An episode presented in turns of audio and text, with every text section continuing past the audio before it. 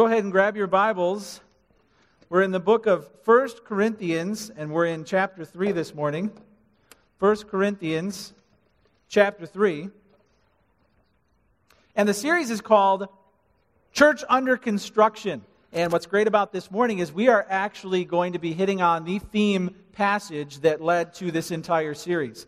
Um, so, Church Under Construction is the theme. Now, I, uh, a few weeks ago, I wasn't here. I was, uh, Luke McDonald was preaching because I went back to the church um, where I worked before here. It's called Crossroads Community Church. And I served there since, boy, 2001. Came on part time staff there, then full time staff.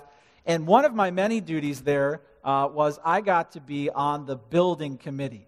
And we spent two years researching and working and, uh, and getting a building built from nothing. I mean, we had a, a a plot of ground, and that's it. And so this building committee was responsible for the whole thing. And one of the words, probably the word that we feared the most when we were on this building committee was inspection.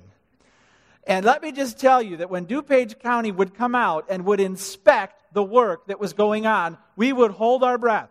Okay, because two years is a long time to go. But it finally came down to the home stretch in this week uh, in 2008 in the fall and we, by faith, announced to the congregation, we were meeting in a school, next week we're having our first service in our new building. And the people went wild. But what they didn't know is we didn't have the occupancy permit yet. There was still one more inspection that we had to pass that week. And boy, were we nervous about it. It was the environmental inspection. They had to come out. And let me tell you how thorough they were. They cared what kind of trees we planted. They cared what kind of grass seed we used. They cared where exactly the split rail fence was installed on the property to guard the wetlands from being mowed. So we were scared. They could have said no service this weekend, and then it would have been awful.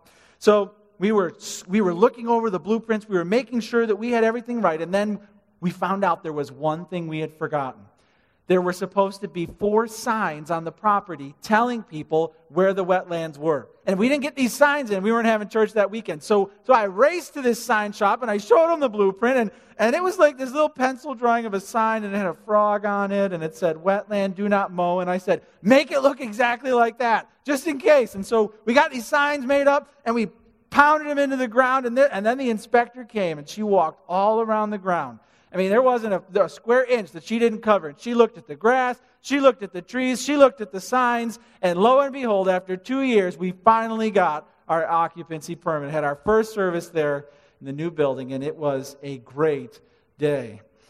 Well, I share that story because there is coming a time uh, when, when our church and when, when your life uh, will be inspected. Uh, there's coming a, a time when what you're building, when, when what we're building, uh, will be evaluated. That time is called judgment. And the Bible says that your life is kind of like a building being built. And the Bible says that our church is kind of like a building being built. Uh, and it says judgment is like a fire. And therefore, when the day of judgment comes, this fire stands between the two worlds and it tests what from this world endures into the next. There are three kinds of people talked about this week and next. There are those who are building fireproof, a fireproof building. And when judgment comes, the building will survive, and these people will be greatly rewarded uh, for their service to Christ. There are those who are building with substandard materials and not according to God's blueprint and yet they're believers. And so when judgment comes, they will survive, but their work will be consumed, and they will have very little to show uh, for their Christian life. And then there are those who their building will be destroyed, and they will be destroyed, and they'll never get out of the fire. Three groups. And I think, given this sobering truth, the title for this message today is Fire Inspection. Before that day comes, now's the time to inspect your life, my life, this church and to say, how are we building? How are we doing it keeping up to code? How are we doing it following God's blueprint? Because the day is coming. The day is coming when we will be evaluated. Let's look at 1 Corinthians chapter 3, verse 1. And this sermon is going to be a little bit lopsided, so we are going to breeze through the first two points Okay, but I don't want you to get super excited because the third point is the big one. We're going to spend half of this, the morning on the uh, third point, okay? So, uh, so just settle in. Turn to the person next to you and say, settle in. It's going to be good. All right, so 1 Corinthians 3, verse 1 says this But I, brothers, could not address you as spiritual people, but as people of the flesh. As infants in Christ, I fed you with milk, not solid food, for you were not ready for it. And even now you're not yet ready, for you are still of the flesh. For while there is jealousy and strife among you, are you not of the flesh and behaving only in a human way?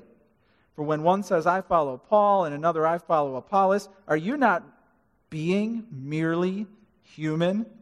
The first thing that the Bible says, if we're going to have our act together as a church, if we're going to act, have our act together as individuals, here's the first thing it says. Write this down. You're acting like babies. Grow up. Paul started this church so he could say things like that. He could say, You're acting like a bunch of babies, so grow up. They were fighting. They were, they were, they were at each other's throats. I mean, in this church, it was like all messed up. They were bickering. So he had to say, You're acting like babies. And I mean, I mean, big babies. I've got a picture here. Check this out. This is a big baby. That's a big baby. Yeah. When Paul looked at Corinth, that's what he saw. You're being a bunch of these. All right, before we start talking about eternity and you and the judgment and being rewarded for your life, stop that. Okay, we got to get together here. Uh, he kicks it off with the word brothers, which means he is talking to believers. Okay, brothers. And he's talking to two different kinds of believers based on their behavior. Um, the one, he says, You're being like people of the flesh. That kind of sounds, doesn't that sound like a zombie movie? To people of the flesh. Watch out. They're trying, it's a kind of a weird Bible phrase, the flesh. Uh, it doesn't mean that, though. Uh, people of the flesh, the flesh refers to your, your body just that loves sin. It's, it's the base part of you that just, I mean, it loves sin. And um, non believers, live in the flesh. They, they can't please God. Uh, the flesh gets what it wants. They're, they're what the Bible would call slaves to sin. Okay? But believers, here's the thing while they are free from the slavery to sin, they can indulge the flesh. We can therefore be acting um, to please the flesh. And so, therefore, he's saying, You're, you're being people of the flesh. You're not following God's Spirit. And, and uh, another translation could be worldly or it also says you're merely human. You're, you're not even acting like believers. You're acting like mere humans, like, like the world. What are you doing? And the other group, there's the people of the flesh. And then he said, I couldn't address you as spiritual people. Now, this doesn't mean people who went to seminary. This doesn't mean people who have, you know, like uh, all the Awana badges or anything. Spiritual people are simply those who are currently being led by the Spirit just the way of their life right now is they're not indulging the flesh, they're simply following the Spirit. Uh, he said, I wish that I could talk to you as spiritual people. I wish the Holy Spirit was in charge of what you're thinking and saying and doing in church, but it's not. You're acting like the world right now.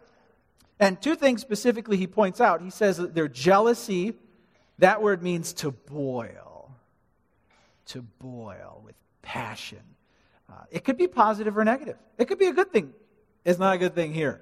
They are just flying off the handle at each other, uh, very negative, all worked up about the wrong things. Jealousy and strife, it mentions. So that means debating or discord or rivalries or divisions.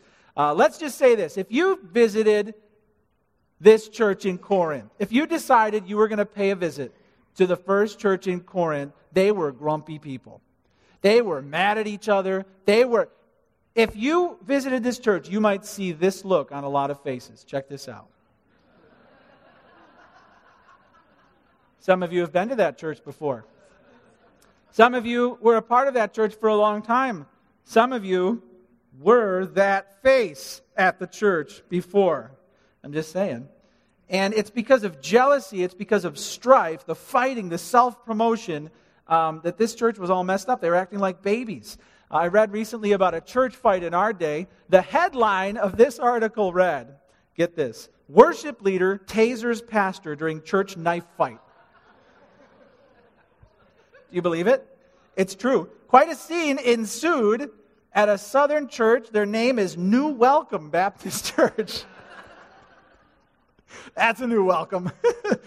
the worship leader took his taser to the senior pastor, Dale Riley, in the midst of a heated church brawl. It all started when the worship leader was let go.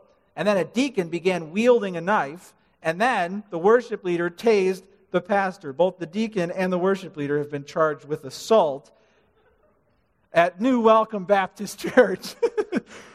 Boy, hey, this is what was going on at Corinth, all right? I mean, it was messed up. And even if you don't wield a knife or brandish a taser or anything, okay, let's just agree.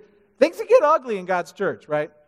No amen to that, but I know that you could amen in your heart because you've been at those churches where it gets ugly. I mean, the things that are said, the things that are done, the thing, it's just ugly. And it's because sin is running rampant in the hearts of individual believers. You're acting like babies. Grow up. So, what happens when, when this ugly energy of sin, what happens when it's, it's just surging uh, into God's church? Uh, well, I would say this the effect of sin is that our relationships begin to be marked by suspicion and anger toward one another and retaliation, and then unforgiveness sets in and things grow very cold, uh, and our attachments to each other are weak and brittle, and then under any pressure they shatter. We begin to doubt and disregard God's word because we're distracted. Uh, we distrust his ways and we veer off his path personally. Uh, our prayer lives end. And then, with the leaders of the church busy putting out fires and, and uh, mending a fractured church, false teaching can creep in to further divide people. All of this is what the enemy wants. Okay?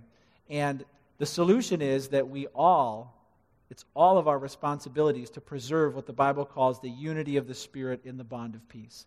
Okay, I hereby officially appoint all of you onto the Unity Committee at Harvest Palace. You're on it. You're on it, and you're on it, and you're on it. And um, you have to remember that you're on it, especially when you get sideways about something or really ticked off at a person, especially in this room. You have to remember, oh, wait, Pastor Ryan appointed me to the Unity Committee. I have to make sure I'm careful about how I handle this so we don't turn into this new Welcome Baptist Church and people show up and we're all messing around and uh, at each other's throats. You're on the committee. Well, he moves on from here and he says, You're acting like babies, grow up. Okay? And then he shares a second point. Not only were they acting like babies, but they, had, they were treating their leaders wrong. So write this down. Treat human leaders like servants, not superstars. And check out verse 5. Like servants, not superstars. Verse 5. It says, What then is Apollos? Uh, what is Paul? Servants, you get that word, servants through whom you believed as the Lord assigned to each. I planted, Apollos watered, but God gave the growth. So neither he who plants nor he who waters is anything, but only God who gives the growth. He who plants and he who waters are one, and each will receive his wages according to his labor. For we are God's fellow workers, you are God's field, God's building. He, he wants the people to think rightly about the leaders. So he chooses three images or metaphors here to kind of liken the leaders to certain things. Uh, and each one of them is meant to show God's supremacy and uh, the leader's basic inferiority. Okay, so the first one is uh, well, the three of them are kind of like you're a building, we're like servants, you're like a field. So let's talk about the building. Pretty much, he's just saying that, you know, the leaders in the church, we're like construction workers. All right? We're, we're, we're nothing. We're just, we're just building. It's God's building. We've been recruited by him to be on his work crew. All right, we don't own it. It's his. We're just working on it. Okay, now I want to help you to apply this to our church here. Okay, so this, this picture of a construction worker is going to assist you to see the leaders of this church properly. There's one. That's me. You notice that behind the sunglasses? See, I'm in disguise. You didn't even notice that, did you? Think of me like I'm just a construction worker. Um, yeah, I'm the senior pastor or whatever, but you know what? God assigned me to work on His building. All I am is I'm just like a worker. He just got me on the crew. And, uh, and the next thing is, it says we're servants. That word there is where we get the word deacon. It's diakonos. It basically means table waiters. So check this picture out. When you think about our elders, think about our elders as just basically like table waiters. We're nothing more. We're nothing more. And we're, we're servants employed by God. And then it says the church is like a field. So you're like a building, you're like a field.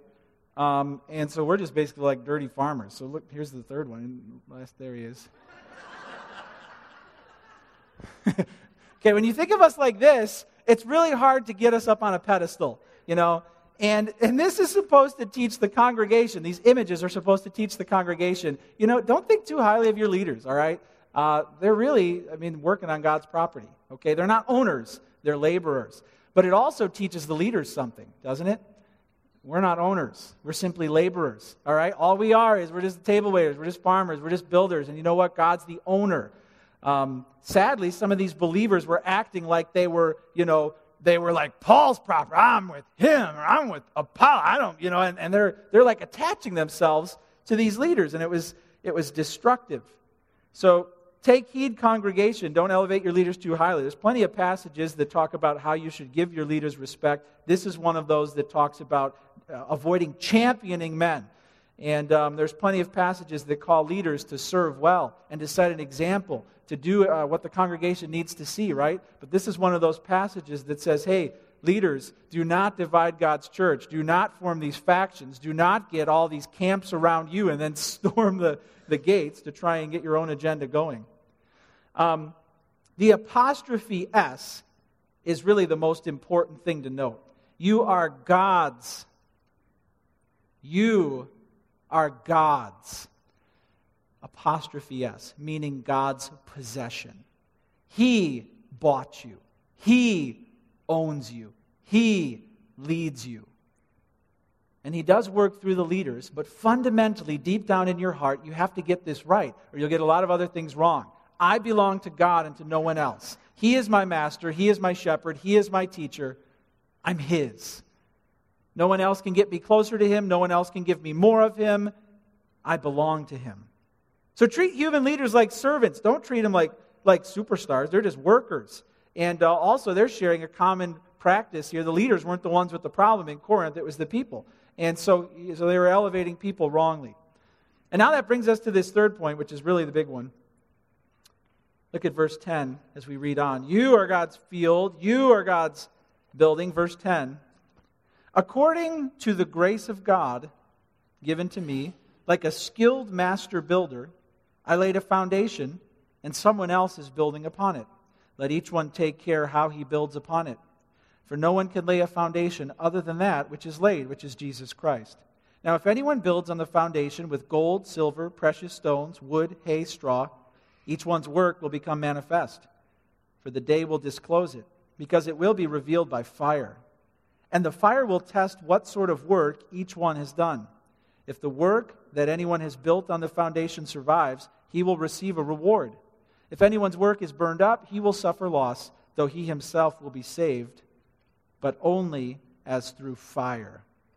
Jot this down. This is the point. Build your, and you can write a bunch of things in this line. Build your church, life, family, marriage, etc., with fireproof materials. The church is likened to a building, your life is likened to a building. The test that's coming is Judgment Day. Judgment Day is like a fire. What of your life, what of your choices will endure beyond? What will lead to eternal significance? That's the question here. If you've ever had a house fire, you know that fire is totally consuming. Um, have any of you actually survived a house fire where your house, I mean, it was, it was ablaze? And have any of you walked through a house that was on fire? You've seen the damage that has been done. Few of you. Okay, I've been through, I, I have been through someone else's house. I've walked through it. And it is astonishing to see how destructive fire is. I've got a few pictures here of a house that uh, burned down. Uh, just look and imagine that that was your kitchen.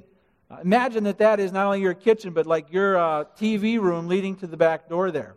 Um, everything is consumed by this fire because the house is not built with materials that can last uh, through the fire.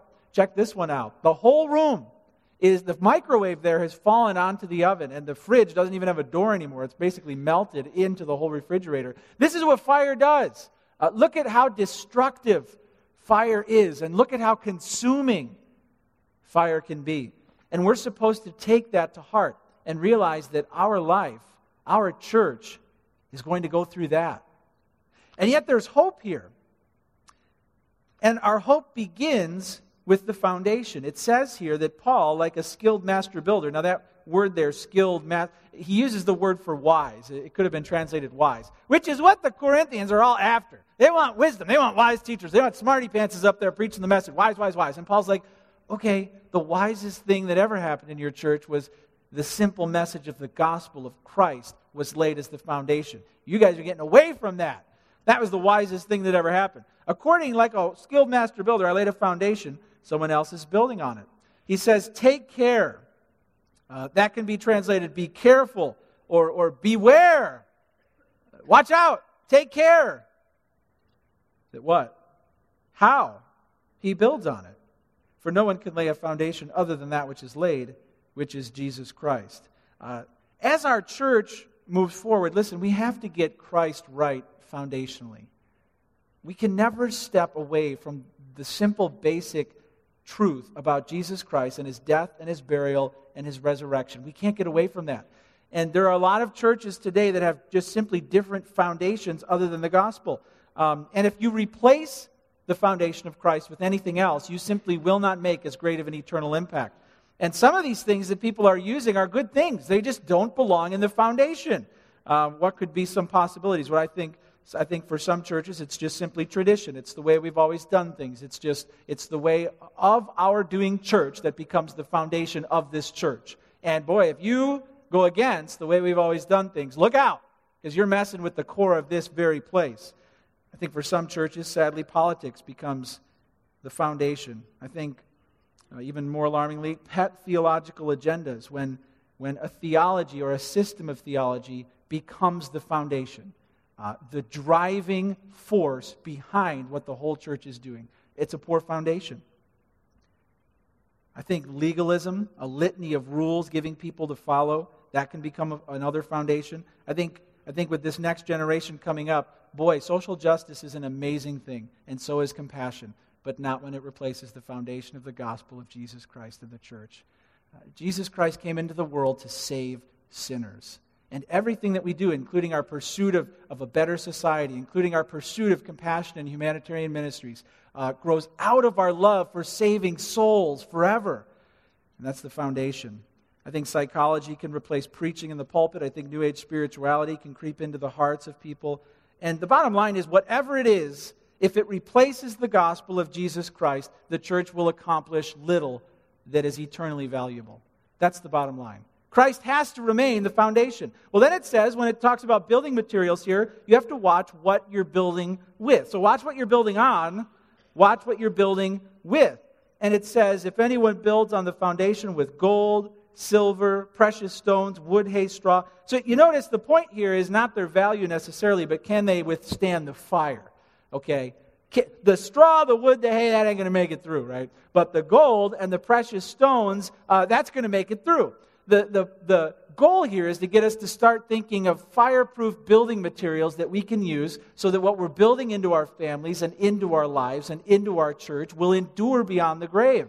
Uh, it's fireproof when the fire comes, it's geared toward eternity. and it says here if anyone builds, each one's work will become manifest. For the, do you notice how the word day there is capital? The day will disclose it, because it will be revealed by fire, and the fire will test what sort of work each one has done.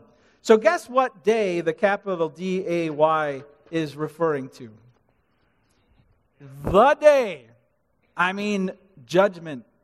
The day. The capital D A Y. We're going to talk about Judgment Day. I've got my sandwich board in the back. I'm going to go get it and put it on about how the end is near and judgment is coming.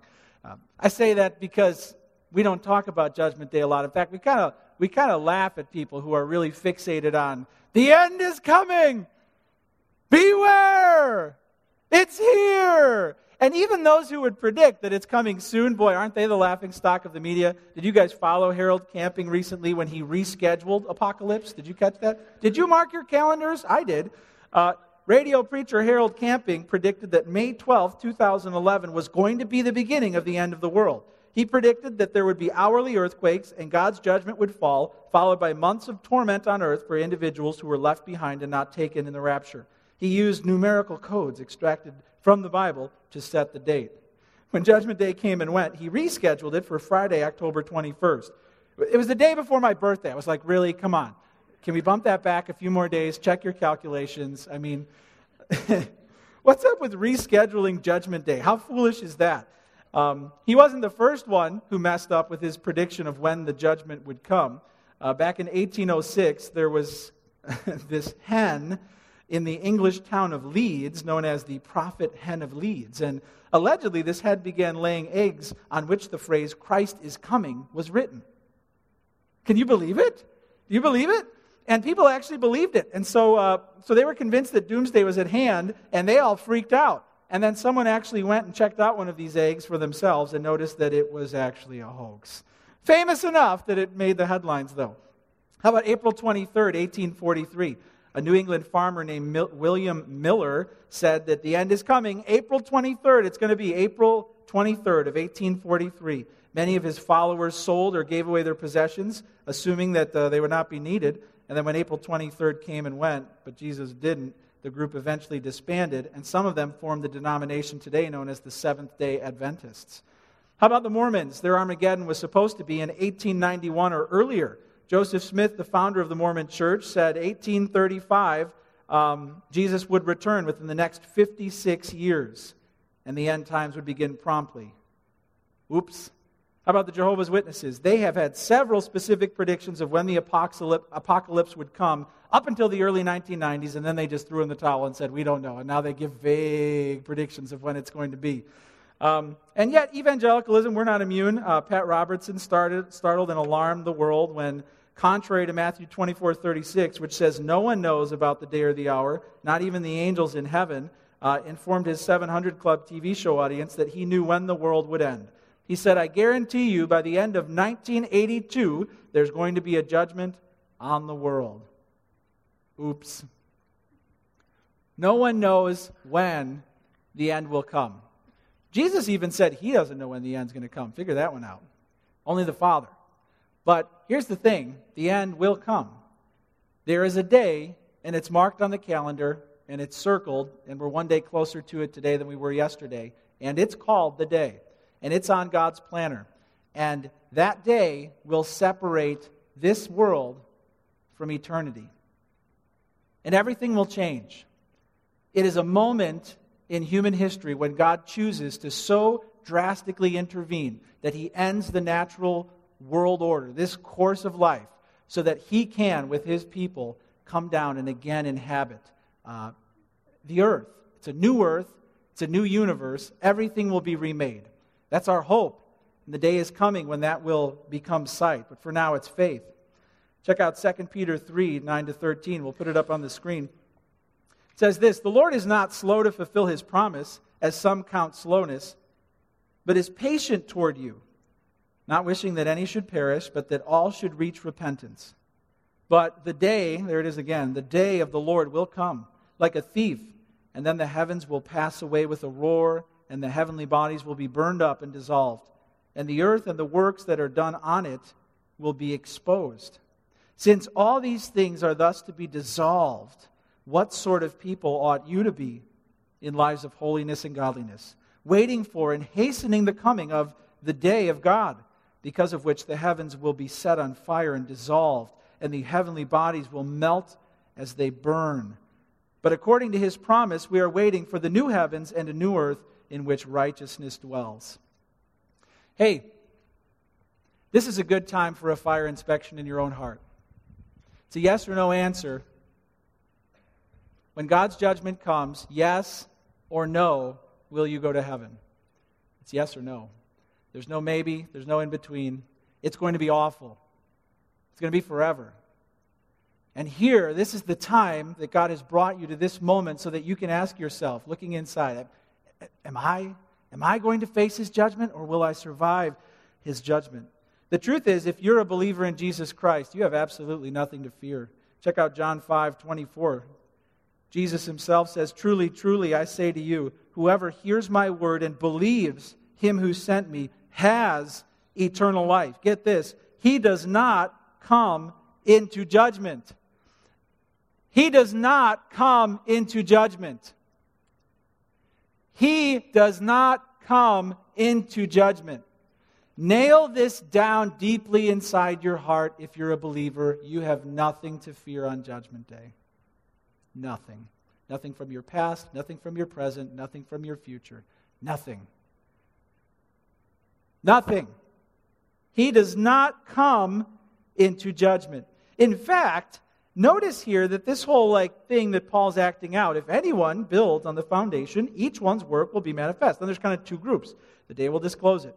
It says, uh, if the work that anyone has built on the foundation survives, he will receive a reward.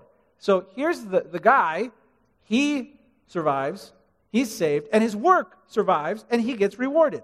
But then it says, if anyone's work is burned up, he will suffer loss, though he himself will be saved, but only as through fire. Now, this is the guy who he saved, but the stuff that he did, either in the church or in his whatever, in his life, that was messed up. He, he wasn't following the Lord. He made some huge mistakes. He walked in the flesh. He, people in the New Testament that would perhaps fall into this camp would be like Ananias and Sapphira. Believers, but God killed them in church. Okay, they're saved. But, but it could have been so much better. They could have been building such different things into their walk with the Lord. And so here, the phrase will be saved is one of the most encouraging phrases in the whole book of 1 Corinthians. And you have to ask yourself first are you in that group? Uh, are you in that group where you will be saved? I mean, even if you blow it as a believer, uh, you will be saved. Or are you in the group that won't be saved? We talk more about that group next week. Uh, this will be the group that's described in a few verses later as the one whom God destroys. You see, neither of these people are destroyed by God. Their work maybe gets burned up, but they're saved. But there's there's some, God destroys them. And uh, you don't want to be in that group. You don't want to leave this room in that group today. Let me say that. Not when you hear this message. And this day comes up on Judgment Day, too. You have no excuse. You were there. You heard. You had a chance. Why? Why did you not respond to my gospel? So you have to build your, your life, our church, your family with fireproof materials. And you have to ask yourself is Christ even the foundation of your life? The truth is that no one can have confidence that they're going to heaven based on their own life and their own works. The only confidence that you can have that you'll survive the judgment is if you have put your faith in Jesus Christ. Because then you've received what's called grace. It's God's unearned, unmerited favor. You don't deserve it, He gives it to you as a gift based on what Christ did. If there was anyone on this planet who maybe thought that they could have deserved eternal life because of their works, perhaps it could have been Mother Teresa. And yet, after she uh, died and her, uh, her journal writings were made public, it was amazing how her interior struggle was chronicled, and um, she wrestled with some pretty serious issues. Listen to what she wrote in her, in her diary. She said, I want God with all the power of my soul, and yet between us there is terrible separation. She wrote elsewhere, I feel just that terrible pain of loss of God not wanting me, of God not being God, of God not really existing. And she said elsewhere, I'm told God lives in me, and yet the reality of darkness and coldness and emptiness is so great that nothing touches my soul. Hey, her works gave her zero hope that she would make it into heaven. Nothing. And just like everyone else on the planet, her only hope was the grace of God. Your only hope is the grace of God. And nothing you do on this planet can earn your way into heaven. God will not, on Judgment Day, look into your life and be like, okay, let's get the scales going here. Oh, look, you just barely you did it. You know, that's not the way it works. According to your own life, your own works, your own deeds, you're hellbound. But because Christ died on the cross, if you put your faith in Him, then you will be saved and nothing can change that. Okay, but what about believers? Uh, what about this idea that there will be some who are kind of rewarded and some who barely escape through the fire? Well, this is a biblical doctrine. Um, 2 Corinthians 5.10, we'll throw that on the screen. It says this, For we must all appear before the judgment seat of Christ, so that each one may receive what is due for what has been done in the body, whether good or evil. Now, this is talking to believers. So get this you're going to appear before the judgment seat of Christ. This is not the judgment like the heaven or the hell judgment, okay? We already talked about that. This is the judgment where your life as a Christian is evaluated for your faithfulness. And did you follow Christ or not? And somehow, we don't know exactly all the ins and outs of this, but somehow your eternity is affected by your faithfulness in this life. Okay? Um, if you, but you gotta, you gotta, you can't go too far in either extreme here. Don't start dreaming up some like super spiritual version of what that means, and don't try thinking up some ultra worldly version of what that could mean either. Like if you're expecting that you're to like be driven around in a Ferrari in heaven by an archangel, you're probably too worldly in your expectation of your reward. But if you think that you're just going to be, you're just going to be closer to Jesus and you're just going to stare at him forever. That's, that's the only reward I need. Uh, you're probably a little too spiritual in what this reward could be. Um, no doubt there will be commendation. There will be the words of Christ commending you for your life. That's a reward. Uh, there will also be responsibilities. I mean, hey, we've got a new earth. There's a new universe. There's a new heaven. There's a whole lot of people doing a whole lot of things. Who knows what you're going to be doing there? Okay, but you're going to have responsibilities. You're going to have things that God wants you to do. Uh, and so somehow that's tied to this life and your faithfulness here. Your eternity is directly affected by your faithfulness here. Okay, so then what can I do now so that if, heaven forbid, I should go on to eternity tomorrow, I'm ready to stand before the Lord. What can I do now? Well, I think there would be three things I would just lay before you for believers based on 1 Corinthians, other passages in the New Testament. The first one would be, which closely ties to this text, maintain great relationships with fellow believers. You have to work hard to stay in good relationships in God's church. You can't be the one who's guilty of harming other believers, dividing God's church, handling conflict in an inappropriate or immature way. You have to work hard to maintain the unity of the Spirit and the bond of peace. And maybe now's the time to ask yourself is there someone, is there a relationship between you and another believer that you just have to take the lead in bringing about peace? You've got to do it. You have to be the one to go first. You have to be the one to extend the forgiveness. You have to be the one to offer the grace. This is a perfect application of what you can do to prepare to stand before your Lord. What you don't want is you don't want a series of unresolved conflicts, a series of problems that you didn't handle well, that, that all just hurt God's church. Um, second thing that I would say is win your personal battles with sin. Um, if there is something that the Holy Spirit is just bringing to bear on your heart this morning, uh, if your conscience is aching as you think about Judgment Day, as you think about how you're a child of God, as you wonder how you would ever explain that this still has a hold in your life, this is the day to cast it before the Lord and to repent. This is the day for you to let that go and to no longer let sin be your master. To fully repent, to mean it, and to get godly people around you who know that you're struggling with this so that you can walk in victory. This is the day that you understand that you too, even though you are saved by grace, will be evaluated for your choices here. And this is the day that you let that sin go. I think the third thing, for those of you who perhaps are suffering or you've gone through a trial recently, I would just say, don't give up. This is a huge one. You have to understand that even simply choosing to continue following Christ through the storm, through the trial, hey, listen, that's going to come up. That's going to mean something to the Lord on Judgment Day. When you stand before Him and that chapter of your life, that year, that month, that day, that you chose against everything within you to just persevere in following the Lord Jesus Christ, do you have any idea that you're going to be rewarded for that? You don't get, you don't get the reward here, but our light and momentary afflictions are achieving for us an eternal glory that far outweighs them all. Amen? And so, something about that trial in your life, that test in your heart, is going to amount to blessing, and it may only come about in the next life. But the thought of a reward should motivate you to never give up and to never throw in the towel, to surely never turn, stop following the Lord. Well, let me finish by talking to those of us this morning who you're not sure where you stand with God, and you maybe wouldn't even call yourself a Christian. For sure, you don't know whether you're going to heaven or you're going to hell. hey, this is a perfect morning for you to hear this truth that God loves you.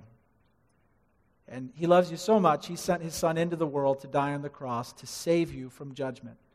Do you know that Jesus on the cross took your judgment? That's what He was doing. Do you know that the Bible says that the wrath of God was poured out on His Son? That He was there enduring the cross for your sin. And do you know that if you accept Jesus as your Savior, God's judgment then will never fall on you? Do you understand that you can be saved by grace? It's just a free gift that God holds out to you. But it's not by works, so that you can't boast. But at some point in your life, if it hasn't happened already, you have to reach out and receive Christ as Savior. You have to respond to the gospel so that you can be saved from the day. And it is coming. And it'll be closer tomorrow than it is today. Today is the day of salvation. It says in the book of Hebrews, Today, if you hear his voice, do not harden your hearts, but rather receive Christ as Savior. I want to give you a chance right now, right here, to trust Christ as your Savior so that you don't have anything to fear when the day comes. Let's all close our eyes and bow our heads. Father, as we just come before you, what an amazing passage this is. What a frightening passage this is. To know that just as in the day of Noah, when you flooded the earth and only those on the ark were saved, again your judgment will fall on this planet, but it will be with fire. And Lord, on that day, it will be seen who will be saved and who will be destroyed. What a, what a fearful thought to fall into the hands of an angry God forever. And yet, you are love. And so, here and now, you give us the chance to turn toward you, to repent, to be saved. Lord, for those who are here this morning, they have no confidence if they will be saved. In fact, they suspect they won't. Right now, they may want to pray to you. And I lead them in this prayer, Lord, though it will be in their own heart, in their own words, between you and them. They may want to pray something like this Father, I believe that I have sinned. And I confess that I am guilty and that I deserve to be judged. But here, this morning, I repent. I turn to receive the free gift of eternal life. I believe Jesus Christ died on the cross. I believe he rose again. And I invite him into my life as Savior and Lord. Father, for those who want to make their peace with you today, may you give them joy and confidence. Lord, convince them now, like never before, that they will never fall into judgment. Their sins were judged fully at the cross. Give them hope, Lord, that they will spend eternity with you in the new heavens and the new earth. Lord, teach them to begin following you so that when that day comes, they can even be rewarded for their faithfulness. Lord, I also think of believers in this room. you got their attention today.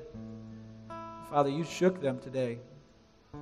The thought of them standing before you, the thought of their life being evaluated, maybe they, maybe they didn't even know that was going to happen. They thought they got off scot free. And though, though they never need to doubt that they will go to heaven, or maybe there are things in their life this morning that they just need to, they just need to surrender to you. Uh, maybe there is a relationship that they need to mend. Lord, maybe today's the, the day to start. Maybe they just need encouragement that whatever they're going through is going to be worth it. It is seen by you, and they will be rewarded for their faithfulness. Father, fill them with hope Fill them, giving them strength, Lord, to walk in purity and in righteousness. And give them courage to reach out to those who, or those who they have problems with, to bring about unity. Father, we just want you to be pleased with our work. We just want you, when we stand before you, to say, Well done, good and faithful servant. So we lift all of these prayers up to you. In the name of Jesus, our Lord and our Savior. Amen.